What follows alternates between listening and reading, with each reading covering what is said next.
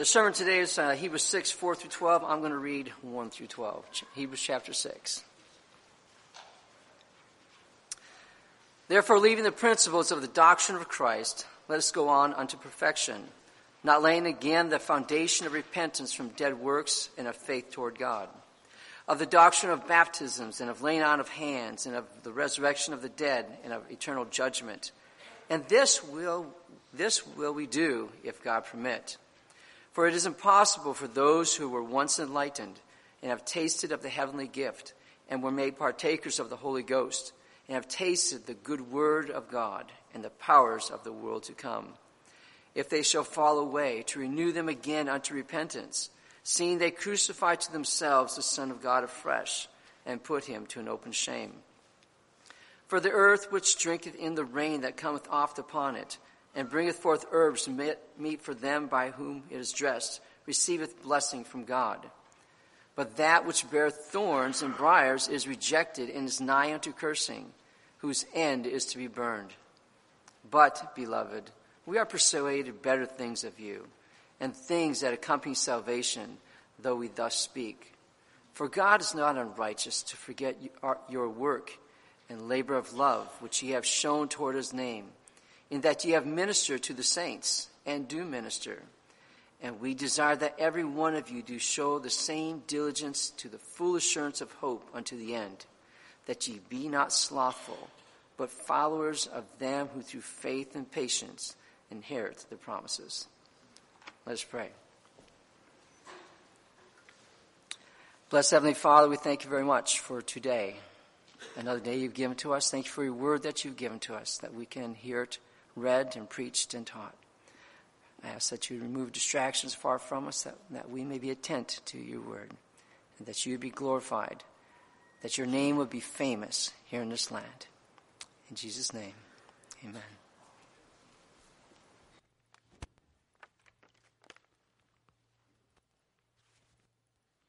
Thank you, David. Usually, um, and this is for my own benefit as well as for um, anybody else's, I like to have some sort of introduction to the sermon. You know, you, you, you want to have, because like uh, I think David prayed, you know, to keep, to, that, that God would remove distractions far from us. We are, our minds are often here and there and everywhere. And, um, and so it's good for us at the beginning of the sermon to have some sort of attention grabbing thing, you know, some sort of, uh, to get our minds focused on the, the text. Um, but when you have verses like this, um, if we're listening to them and we're reading them, we're, we're paying attention. Uh, because this is a, these opening verses here is a, is a strong warning.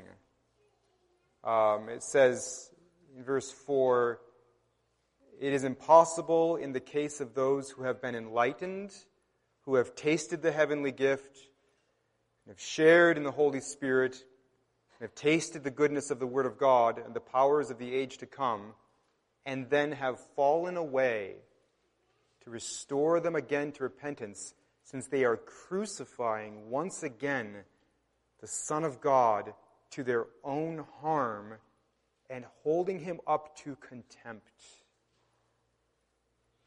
There's a warning. There's a clear, scary warning in this morning's verses. So, what we want to do, we're going to look at the warning, and then we're going to look at how this warning should change the way we think. We're going to look closely at the warning, and then we're going to look at how this warning changes the way we think. The warning, we can summarize it this way. We can, we can, we can say the warning this way. It's, it's, it's pretty clear those who turn away from what they have tasted cannot be restored. Those who turn away from what they have tasted cannot be restored. That is the warning.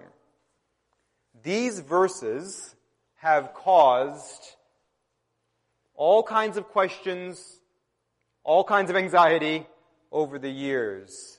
Um, I I read more um, commentaries as I'm preaching through Hebrews than I've ever read in my life. Um, uh, Hebrews, and I and I, I generally read quite a few commentaries when I'm getting a sermon ready. Not maybe not, uh, you know, a ton, but I, I read a few. Um, whatever sermon series I'm doing, whatever book I'm preaching through.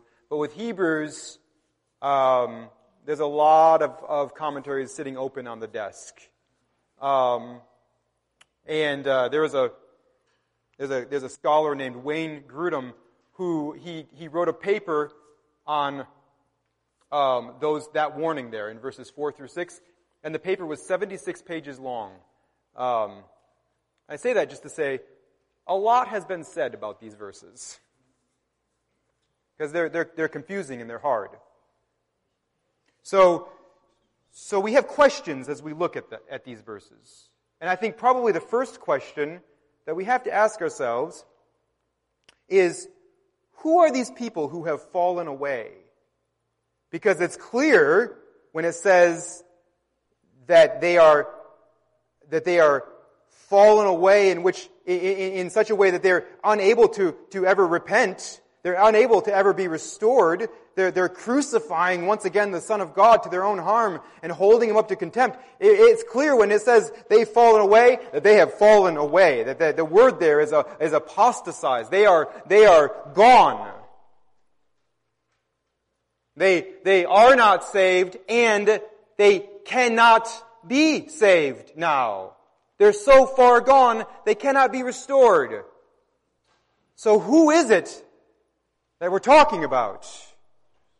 These people who have, who have been enlightened once upon a time, who have tasted the heavenly gift and have shared in the Holy Spirit, have tasted the goodness of the Word of God and the powers of the age to come, and then they have fallen away. Who are these people? Well, as you would imagine, there's a lot of debate about that.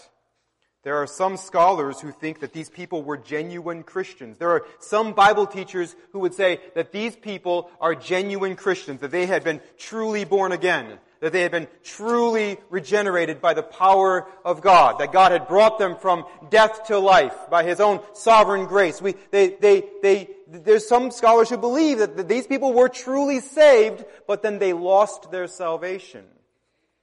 And if you only had these verses, right? If you only had those verses, then, then perhaps you could think that. Perhaps you could see that. But we don't have only these verses. And so one of the things we have to remember when we are studying the Bible, when we're trying to sort out what the Bible means, because I, I promise you that if you read through the Word of God, you're to come up against passages like this that don't seem to fit with what you believe. They're to be difficult for you to understand. I guarantee it. And sometimes it's not clear using just those verses what those verses mean. And so what we must do is we must compare these verses and, and interpret these verses and think about these verses in light of the rest of Scripture. And I firmly believe, and there's going to be some stuff that I say here, and maybe you're um, new to First Baptist, or you're just you, or or you're or or maybe you've been here for a while, or whatever. But you you're going to hear some things in this sermon, or really any sermon, and you have questions about it. Um, then please reach out to me throughout the week. Please text me, call me, email me, stop by the office. We'll let's if you have questions about the Word of God, I love those kinds of questions. I love thinking about those kinds of things. Um, contact me and we'll talk. If, on the off chance that this sermon isn't just super clear and compelling and you have no more questions, which that also that's not going to happen. Okay, so it could happen. It could it could happen. So let's think about what the rest of scripture says about whether or not a truly regenerated person can lose their salvation. Philippians 1 6 says, And I am sure of this, that he who began a good work in you will bring it to completion at the day of Jesus Christ. There's not a lot of wiggle room there. Romans 8 starting in verse 29 says, and, and, those whom he foreknew, he also predestined to be conformed to the image of his son in order to, in order that he might be the firstborn among many brothers. And those whom he predestined, he also called. And those whom he also called, he also justified. And those whom he justified, he also glorified. Which means, like, you are eternally saved now. If you are justified, you are also seated in the heavenly places with Christ you are also, you are also forever saved. Verse 38, and I am sure that neither death, nor life, nor angels, nor rulers, nor things present, nor things to come, nor powers, nor height, nor depth, and if we're wondering, nor anything else in all creation, just in case we're not clear, will be able to separate us from the love of God in Christ Jesus our Lord. 1 Peter 1 says, Blessed be the God and Father of our Lord Jesus Christ. According to his great mercy, he has caused us to be born again to a living hope through the resurrection of Jesus Christ from the dead to an inheritance that is imperishable, undefiled, and unfading, kept in heaven for you, who by God's power are being guarded through faith for a salvation ready to be revealed in the last time. So our inheritance is being kept by God, and we ourselves are being kept by God. Ephesians 4:30 says the Holy Spirit of God seals us for the day of redemption. John 10:27 Jesus says, "My sheep hear my voice, and I know them and they follow me. I give them eternal life, and they will never perish, and no one will snatch them out of my hand. My Father who has given them to me is greater than all, and no one is able to snatch them out of the Father's hand." And there's other scriptures as well. But what I want to do is I would just want to rattle some of those off so that you can understand when I say I believe that scripture teaches that someone who is truly born again cannot lose their salvation. That, that, that, that, that I believe that because that is what scripture teaches. That's what scripture states over and over. So, these people that the author of Hebrews is talking about these people who have fallen away, who want nothing to do with Christ. In fact, their contempt for Christ is as if they were nailing him to the cross again and heaping shame upon him again. They must not have been truly saved. For if they had been truly saved, they wouldn't be doing this. But when you look at these verses, man, it's, it's people who have once been enlightened, who have tasted the heavenly gift, who have shared in the Holy Spirit and tasted the goodness of the Word of God and the powers of the age to come, and then they fell away. I mean, these people were close. They were close. This sounds very much like the description of a believer. And so what we have to do again is we have to search through Scripture. And we have to see other Scripture passages that help us to remember that just because it seems like a person is saved does not mean that they are. 1 John 2:19 John says they went out from us.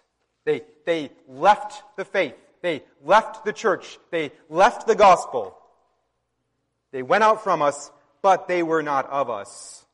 For if they had been of us, they would have continued with us.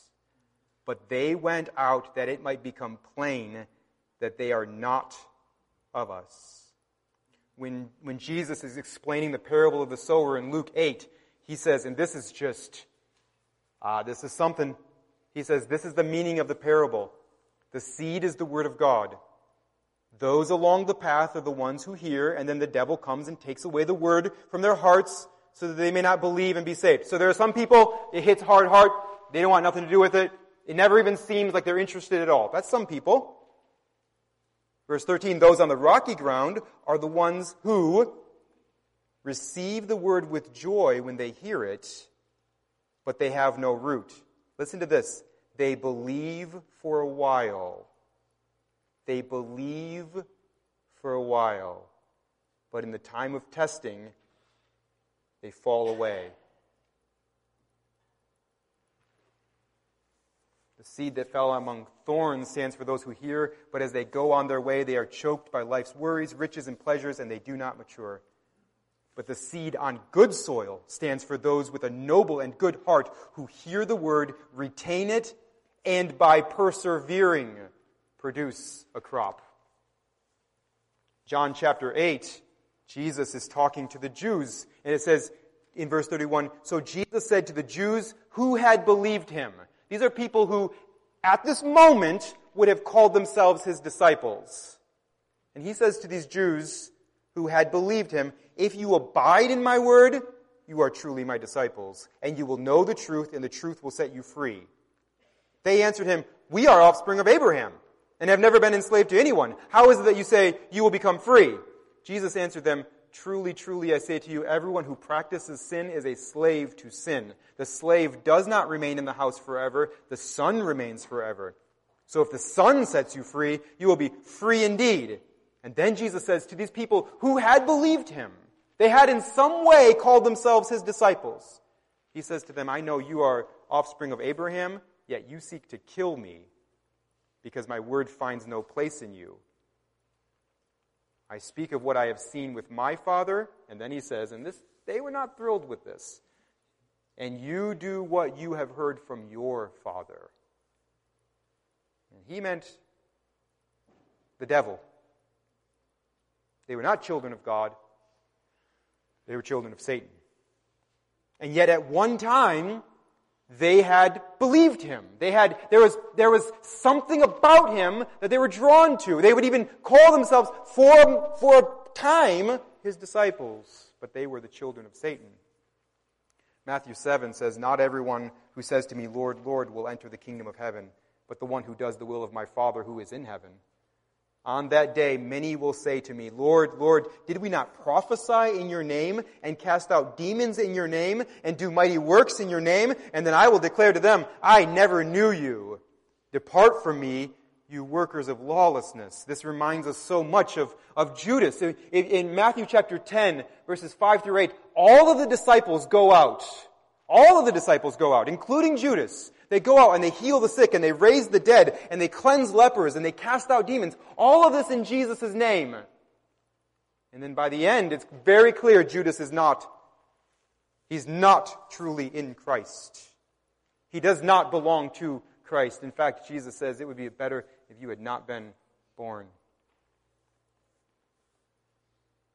So, I say all of that to make a simple point that not everyone who appears to be a Christian is truly a Christian. Someone can make a profession of faith, they can even be baptized and join the church for quite a while, and then they can turn away from Christ. This can be a big dramatic thing. It can be like make the news, a, a, prominent pastor who turns away and publicly disavows the gospel, or it can just be a simple, slow drift. Either way, this proves that they were never truly born again. But look at the way they're described. Yes, yes. I mean, it seems very much like if anybody's saved, these people are. They, they received in some way a true taste of the goodness of God. So, so they experienced a taste of what the gospel was like. The, the, the, the author of Hebrews uses the word taste quite a bit. It's, it's signifying to us something temporary, something truly experiential, but something temporary. They, they had in some way saw what the gospel could do in the lives of their friends and family. They, they saw what God could do. They, some way, there was some temporary way in which they saw the, the worthlessness of sin. They, they saw it. They, they saw in some ways, yeah, the, the, the gospel makes sense. The, the, the word of God it makes sense. It's good. And so for a little while there was this intellectual assent. For a time there was even a, an emotional, they received it with joy, the parable says. They believed for a while, the parable says. It was there for a little while. But it becomes evident over time that that was something superficial. That that was something that was surface level. That there was things about it that got them stirred up emotionally, there was things about it that made sense to them intellectually. But the God of the universe had never brought their dead heart to life. They were never truly born again. So they never truly believed the gospel. They were never truly saved. Perhaps they had deceived themselves. For sure, many people around them were deceived.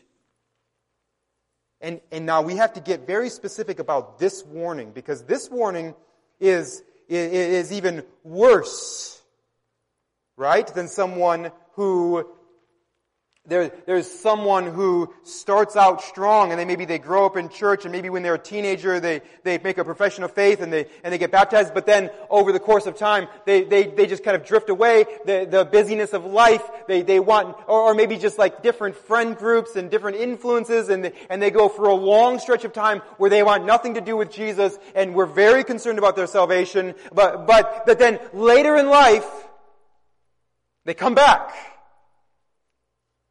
and, and, and they, they truly believe the gospel. And it's a beautiful thing. This is not that though, because this is saying there is a group of people that get a good taste of, of, of, of, the, of the Word of God. They, they get an understanding that most people don't get. They get a, they get the inside scoop about the way that God changes people's lives and the way that God brings comfort and joy to His own and the, and the way that the Bible just makes good sense. They get a, they get a taste of it. They understand fully what they're rejecting and then they walk away from it.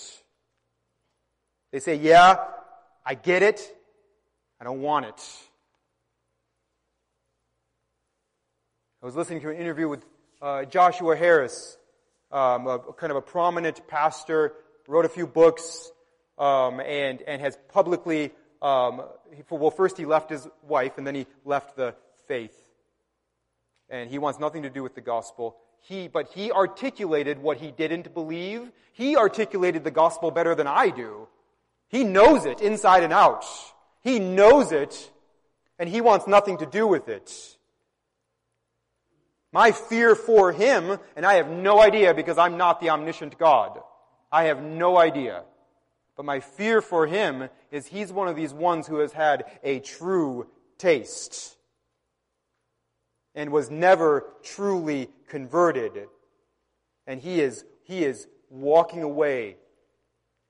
He is walking away to a place he can never be restored. He can never be restored because he will never repent, and he will never repent because God is done with him. That's the warning in these verses. The, the, the, warning in these verses is that these people who have tasted and then fallen away, it, they cannot be restored again to repentance, verse 6 says, since they are crucifying once again the Son of God to their own harm and holding them up to contempt. God is saying, I'm done with you. I am done with you. This is not the only passage of scripture that talks about God just giving people up. Oh, you, you want that? You can have it. That's what you want? You want to reject my word? You want to reject my son? You want to reject my gospel? Go ahead. And he gives them over to their foolish, dark, wicked thinking. And then verse 7 and 8, because God is done with them, they are headed for judgment. Sobering verses, verses 7 and 8. For land that has drunk the rain that often falls on it and produces a crop useful to those for whose sake it is cultivated receives a blessing from God. If, it, if, the, if the word falls on a receptive heart, a heart that God has renovated and changed and brought to life, it's gonna, it's gonna be, it's gonna produce a crop. It's gonna receive a blessing from God. It's gonna be awesome. But if it bears thorns and thistles, it is worthless and near to being cursed, and its end is to be burned. It is headed for judgment. It is headed for hell. It is headed for eternal punishment. So that is the warning. Those who turn away from what they have tasted cannot be restored.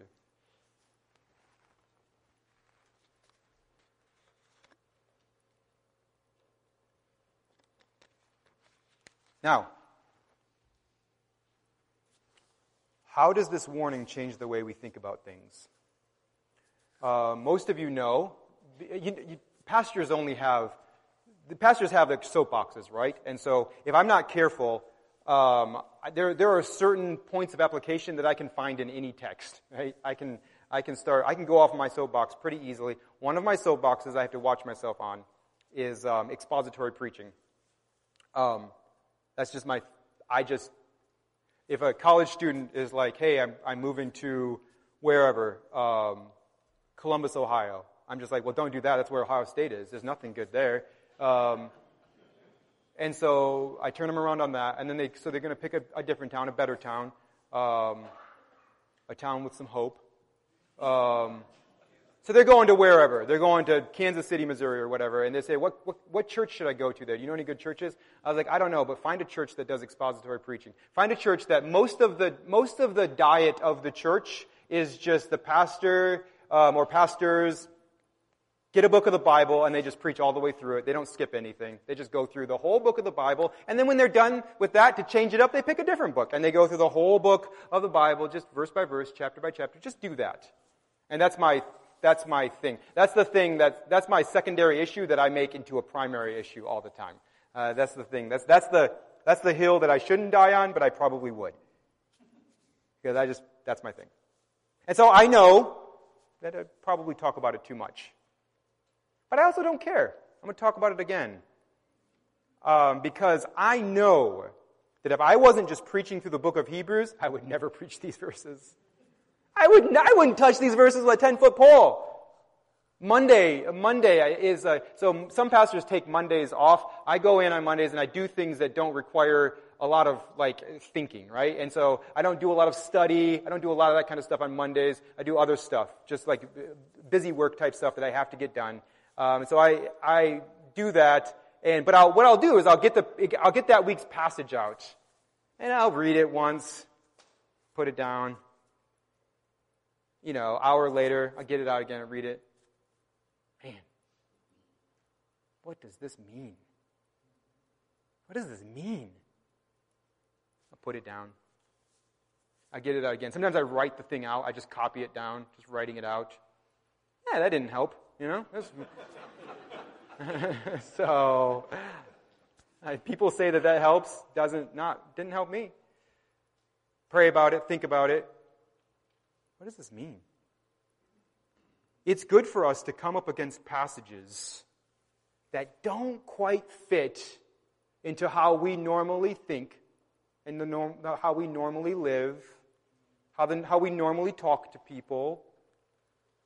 Colin or some heretic said, um, said, you know, there's a bunch of stuff in Hebrews that if it wasn't in the Bible, I'd be like, don't say that. You know, just don't say it that way. Because that's how I feel about this. Like, I, don't say that. Don't, don't say it that way. Why are you saying it that way? You don't need to do that. You're stressing me out. This, this is really good for us, though, to come right up against these passages that, that, that, that press on us. It's good to be afraid sometimes. It's good to have a healthy fear, to ask ourselves some good questions. It's, it's good. This passage changes us and helps us. This passage changes us. There's three ways this passage changes us. Number one, it changes the way we think about the spiritual condition of our loved ones. It changes the way we think about the spiritual condition of our loved ones. See, here's the deal. It's clear from passages like this that we don't know everything. Only, there's, there, are, there are a lot of things only God knows. Only God knows. Only God knows who is saved and who is not. Only God knows if someone has turned their back on Christ in an, in an irrevocable way, where God has given up on them. Only God knows that. So if we have, and we all do, we all do, so that's not if, it's, it's since we all have people in our lives, family members, friends, and, and, and at one time, they had made a profession of faith. Maybe they even got baptized. And they weren't like three years old when they did it. They were like 12 or 15 or 21. It seems like It seems like they truly believe the gospel. But now been, there's been a, a, a, standing pattern in their life that they're not interested at all. They don't seem interested at all in church or in the Bible or in prayer. They don't ever mention Jesus or the gospel. There's no, there's no discernible way where they're trying to live a life that glorifies God. Let's not assume that they are saved. Way too often we say things like, well, I was there when they made a profession of faith, and I know it was genuine. Nah. No, the Bible doesn't talk that way. Let's look at verses 9 through 12, the rest of our verses here. Look at the way the author of Hebrews is thinking about his people. He says, he says in verse 9, though we speak in this way, yet in your case, beloved, we feel sure of better things things that belong to salvation. Okay, so in, in verses 4 through 8, for the first time in the book of Hebrews, he was talking in the third person. He was saying, there are some people, and this is what happens to them. This is what they do, this is what that happens to them. It's the first time he doesn't say I or we or you in the book of Hebrews. And now, but now he's back to talking specifically to his people. And he's saying, yes, that's the case for those people, but I feel better about you. He says, for you, I feel, I feel sure of better things, things that belong to salvation, which is, which is also another hint in this text that somehow, even though they had a taste of things, it, it, it wasn't salvation. It wasn't salvation. There are things that belong to salvation that even though they tasted, they did not experience things that belong to salvation. But he says, when I think about you guys, I think, I think better things. In your case, we feel sure of better things. Verse 10, for God is not unjust so as to overlook your work and the love that you have shown for His name in serving the saints as you still do. And we desire each one of you to show the same earnestness, to have the full assurance of hope until the end so that you may not be sluggish, but imitators of those who, through faith and patience, inherit the promises. So do you understand the way he's thinking about his people? He's, he's not thinking, um, yeah, you know what? There's, there's, there's some sluggishness in their life. They're, they're, they're, they're not hungry for the Word of God like they should be, but I also know that, you know, when they were younger, they prayed a prayer, and so, and they got baptized, so I think they're saved doesn't say that. When he starts to think, are these people in or are they out? He doesn't know what's going on in their heart. So he feels sure, but his feeling is based on the fact that he sees them showing love for the name of God in the way that they serve the saints. He's looking for fruit. He's looking for some outward, some outward evidence of their inner love for God, in their, their, their inner assurance of hope. He's saying that should show up in your life. This is how we have to think about our family and friends. This is, this is, this is the way we think about them. And then number two, it has to, it, it, changes the way we encourage each other. So not only does it change the way we think about our family and friends, but it, it has to change the way we encourage each other as well. Because, because if we don't see the fruit in their lives, it's time to pray hard that God will save them. Say, God, if they're not saved, please save them. God, it doesn't seem like they're saved. Please save them. And if they are saved, God, please wake them up. Please grab a hold of their hearts. Please don't let them be sluggish. Get them, God. Get them. Do whatever you have to do to, to get them. It's not time to just simply hope for the best and say, well, I was there when they, when they made a profession of faith or when they said they believed the gospel, when they prayed to accept Jesus. I, I was there, so no. No. If we don't see fruit in their lives, it's time to warn them. To pray for them But then if we do see fruit in their lives, like this, like the author of Hebrews is like, I, but I see it. I, I, but, but with you, I feel confident of better things, things that belong to salvation, and I feel this way because I see fruit. I see, I see the love that you have shown for His name in serving the saints. So there are many ways we can look for fruit in our own lives and the lives of others. There's many ways we can do that. But, but when, when the author of Hebrews is talking about it, just in this passage, he's saying, he's saying, you guys serve the saints. You, you serve the local church. You, you love your brothers and sisters in Christ. I've seen the way that you are kind to them. You speak the truth to them. You encourage them. You help bear their burdens. You're, you're faithful to your local church, the saints in your life, and you're stirring them up to good works, and you're caring for them. You're meeting their physical needs however you can. You're, you're praying for them. You're praying with them. I've seen it. And when I see that, I see the name, the, the, the love you have for the name of God. When the, when the author of Hebrews is talking about your, your love for the name of God, he's, he's making sure that we understand that, that he's talking about the love for the God of the Bible. Not, not some like, oh, I love God, but it's a God that I kind of created in my own image, or it's a God that I've kind of modified, who kind of, who kind of works around my, you know, stuff. No.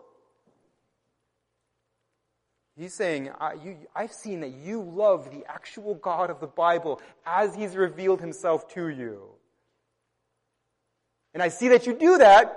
Here's, here's, and there's other ways to see it, but the way I see it in your life is you serve the saints. So keep going, he says. We desire each of you to show the same earnestness, to have the full assurance of hope until the end, so that you may not be sluggish, but imitators of those who through faith and patience inherit the promises. There are so many people who have gone on before you, and they have inherited the promises. Imitate them. Now, we should rightly, this is, it's, it's, it's, it's good and appropriate and right for us to get super excited when someone believes the gospel for the very first time. When they believe the gospel. When we, and when they say, yes, Jesus is my Savior. I once was lost, now I am found. And when they, when they say, Jesus Christ died for my sins, He was punished for my sins, He took my punishment. I deserve hell and Jesus has rescued me and saved me by dying for me. And then they, and then they make that public by getting baptized and they get involved in the life of the church. When, when a, when a person starts out in faith, it is a glorious thing. We should be excited.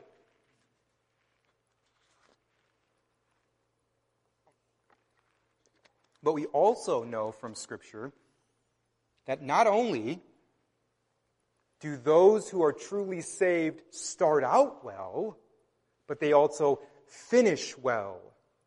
Those who are truly saved start out well and they finish well. So we have, we have joy at the beginning of someone's story. I mean, I love like, like new Christians or, or uh, people that are in those first few years of faith because it's kind of like a, it's kind of like a, a, a, zero to five year old, right? Like a zero to five year old, they learn like 97% of their vocabulary in those first five years or something. Like most of the words that you know and use, you learn, you know, in kindergarten or something. I don't know. I, those numbers could be wrong. But you know what I mean. Like, and that's how it is for that new Christian too, right? They're just like, they just, they love all of it. Everything is new. Everything is wonderful. They ask me questions that I haven't thought about in years and this stirs me up. I'm like, yes, this is so awesome. It's a wonderful truth. I should care about this as much as you do, you crazy puppy. And so like, it's just, I, I, I love it, right? It's so good for us. It's so good for our joy. It's wonderful. But uh, you know what else I love? I love you old people. I love you old people. You're just like, I'm going to finish strong. People have let me down. People I love have left me. People I love have died. I've seen more disappointments than you can imagine. I'm going to finish strong. Jesus is my Savior. God is good. His word is to be trusted. And when I die and you preach my funeral, you preach about Jesus. There's joy on, on both ends, right? This is what we want. We want to encourage each other that way. We encourage each other when we're first starting out, and we encourage each other when, when they're like, saying, Here's the songs I want at my funeral. Oh, stop talking about that. Here's the songs I want at my funeral. I don't, I, we'll figure that out, okay? Let's not talk about funerals right now. But when we're, when we're on both ends of the spectrum, we're encouraging each other. Let's finish strong. Let's show that same earnestness to have that full assurance of hope until the end. Let's be imitators of those who, through faith and patience, inherit the promises.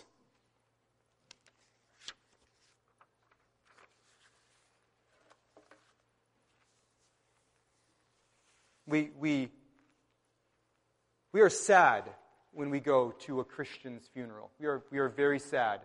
But we also are filled with relief and joy and hope. Because we look at their lives and we say, they started out strong. Maybe even we remember when they started out strong.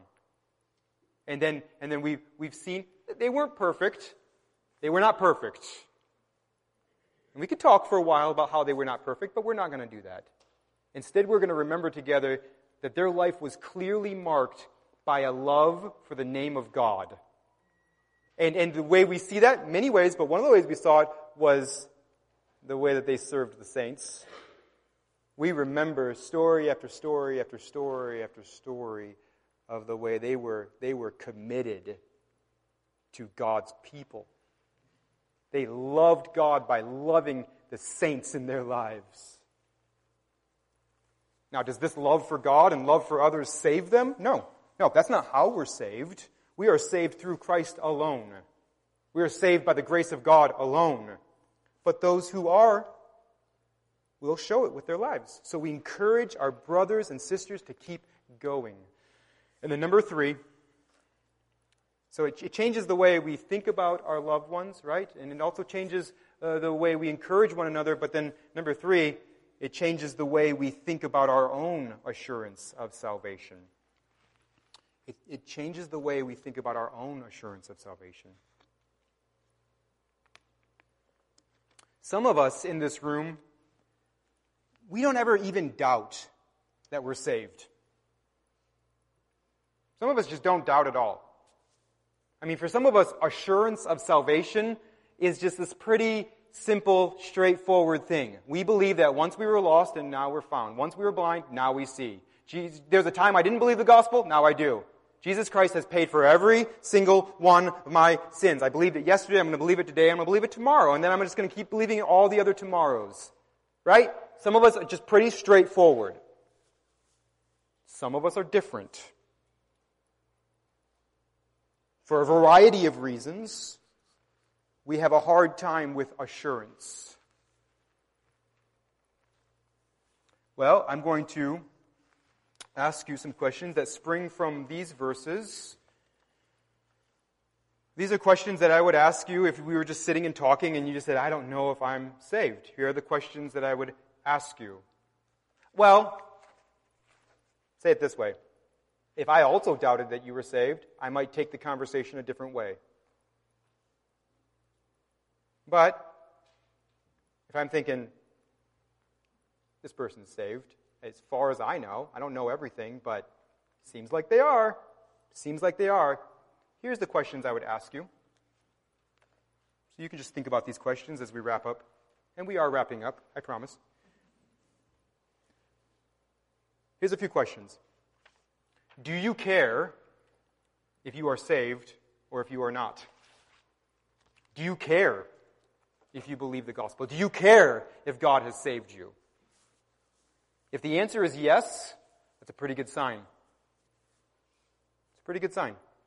Next question, even more important do you believe the gospel? Do you believe right now? Do you right now believe that Jesus Christ is your only hope to be forgiven of your sins and brought into the joyful presence of God for all eternity? Do you believe that his death on the cross paid for your sins? Do you believe that? That's a really good sign. Here's another question, and this is where things can get a little bit subjective and a little bit introspective and a little bit messy for us. Another question Are you loving God by loving His people? I will tell you, the Bible doesn't offer a lot of assurance for those people who don't act like they love God, who aren't living like they love God, who, who those people who aren't repenting of their sin, those people who aren't trying to resist temptation, those people who are, you know, the, the people who are trying to progress in holiness, who care deeply about that, who are working by God's grace towards that. If you, if you don't have that, then the Bible doesn't have a lot of assurance for you. But if you are, if you are, if you if, if, if you're like, yeah, you know what? I can think over just my last recent history that that I served the, the bride of Christ. I, I served the people of God. I, I can think of very specific times where I, I sacrificed in some way to love the people of God, to, to love the saints in my life, to, to encourage and to comfort and to bear the burdens of my brothers and sisters in Christ. I, I went out of my way to meet physical needs. I, I went out of my way to, to care for them and to talk with them and to encourage them. Yes. Yeah, yeah, yeah, yeah, yeah. I think so. Yes. Right? Yes.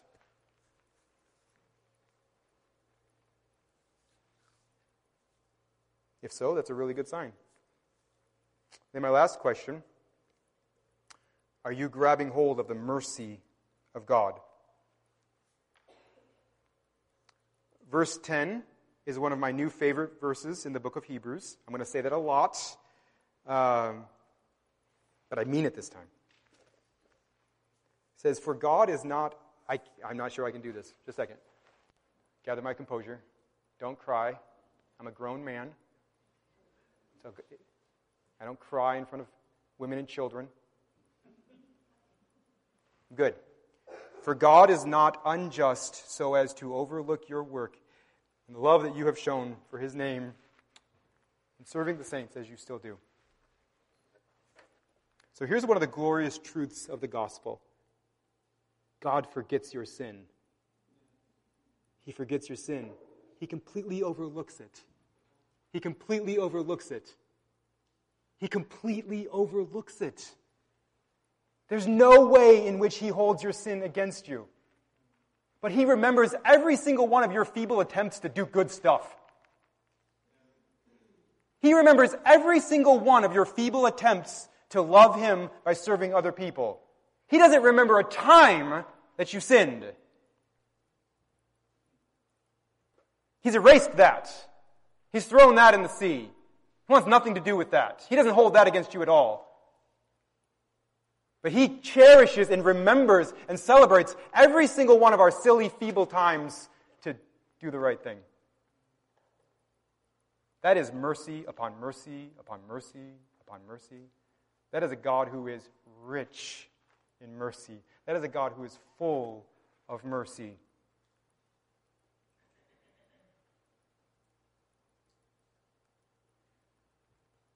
Grab hold of that. That's who God is. Because I'll tell you, if you're like me, you can get a little too introspective. You can get a little too. Uh, you can get a little too. Am I a person of faith? Is there fruit in my life? Am I truly saved? We can, we can go down the rabbit hole, right? We can get lost in our own head.